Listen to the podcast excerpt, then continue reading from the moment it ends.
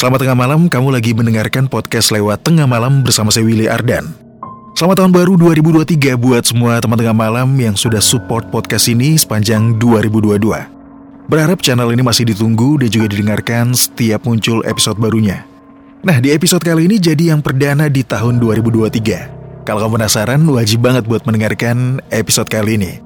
Ceritanya diambil dari tweet di Twitter lewat akun @jagoaneon dan ceritanya ini berkisah tentang pengalaman nyata mengerikan yang dialami Kemal dan juga teman-temannya saat mereka sedang bermalam di sebuah villa yang lokasinya berada di daerah Cisarua.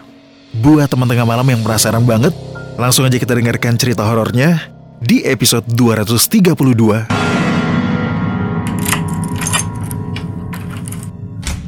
Villa Horor Cisarua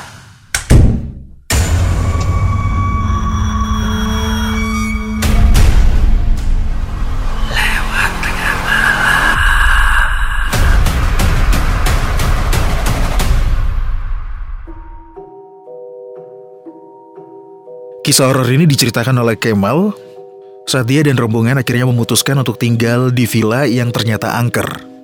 Kejadian ini terjadi sekitar Juli tahun 2020. Saat itu Kemal dan sejumlah temannya bersepakat untuk liburan bersama ke daerah puncak.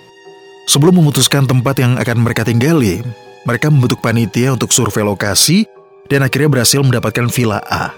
Namun sayangnya karena saat itu sedang masa PSBB, Villa A pilihan mereka pertama hanya mengizinkan sekitar 10-15 orang untuk tinggal. Akhirnya mereka mencoba untuk mencari villa pengganti dan pilihan jatuh pada villa horor Cisarua.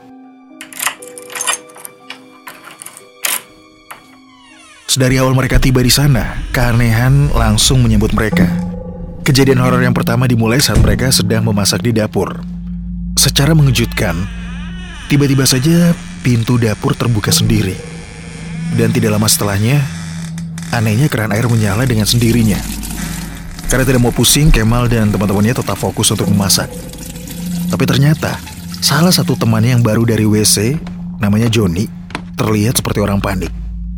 Katanya, Joni mendengar suara orang menangis di dalam toilet.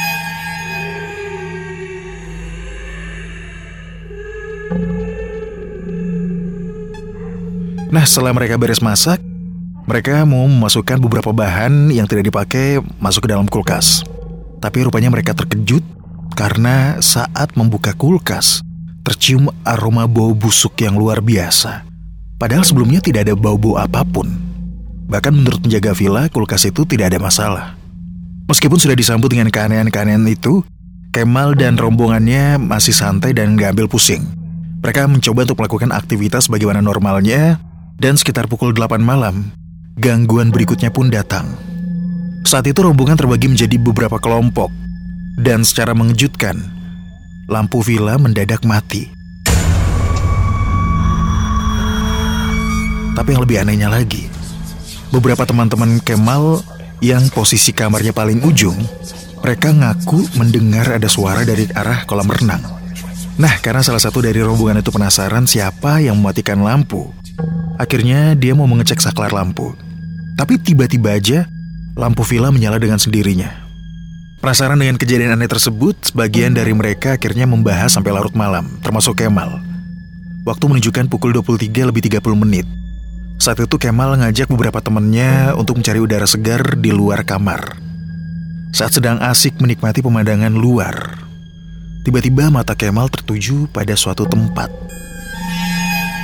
dia melihat ke arah bangku taman yang ada di bawah. Awalnya dia berpikir kalau benda putih yang ada di ayunan itu adalah pakaian temannya yang tadi berenang, tapi lupa diambil. Kemal mencoba untuk terus fokus melihat ke arah ayunan itu. Tapi lama-kelamaan dirinya sadar kalau ternyata yang ada di ayunan itu sosok kuntilanak.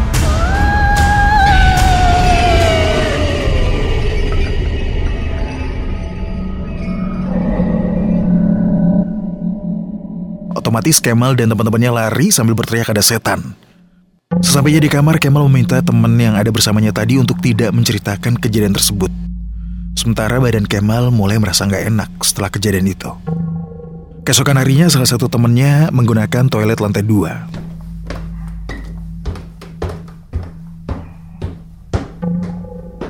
Mendadak dia mendengar suara geraman dari luar. Tapi setelah dicek tidak ada siapa pun di situ. Nah, pagi harinya mereka melakukan aktivitas games, yaitu tarik tambang. Sampai salah satu rombongan memutuskan untuk ke dapur dan minum di sana. Lagi-lagi keanehan terjadi. Mendadak, dia melihat gelas yang digunakan berpindah dengan sendirinya, atau lebih tepatnya bergeser posisinya. Beberapa teman juga melihat penjaga villa seperti menguburkan sesuatu di dekat area tempat mereka tinggal. Benda itu dibungkus pakai kain hitam kemudian dikubur di lokasi villa tersebut. Setelah itu penjaga villa itu mengampiri mereka dan berpesan agar mereka lebih berhati-hati. Kalian di sini cuma tamu. Jangan berisik. Takut yang di sekitar keganggu. Ternyata bukan hanya Kemal aja yang lihat penampakan dari sosok kuntilanak penghuni villa horor Cisarua. Om Bonang juga melihat sosok itu, sedang duduk di dekat kolam renang. Rambut panjangnya menutupi seluruh wajahnya. Beruntungnya besok subuh rombongan ini akan meninggalkan villa horor itu. Tapi siapa sangka, pengalaman paling mengerikan justru terjadi pada salah satu dari mereka di malam terakhir. Kejadiannya sekitar pukul 4 pagi. Salah satu teman mereka membangunkan seluruh rombongan dan mengajak mereka untuk segera pergi meninggalkan villa horor itu. Saat ditanya, dia bilang dia akan menceritakan setelah keluar dari area villa horor itu.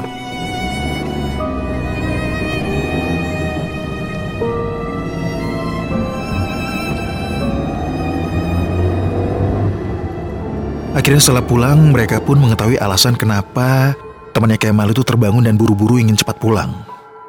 Karena dia melihat sosok wanita terbang di atas atap di dalam ruangan. Dan bersama dengan itu, dirinya merasa seperti terangkat, kemudian dijatuhkan.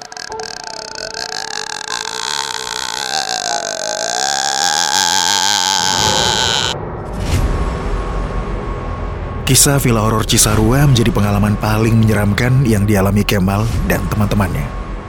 Dia yakin setiap tempat punya penghuninya atau penunggunya masing-masing. Tapi alangkah baiknya untuk kita tetap menjaga sikap dan tingkah laku kita saat mendatangi tempat yang baru pertama kali kita datangi.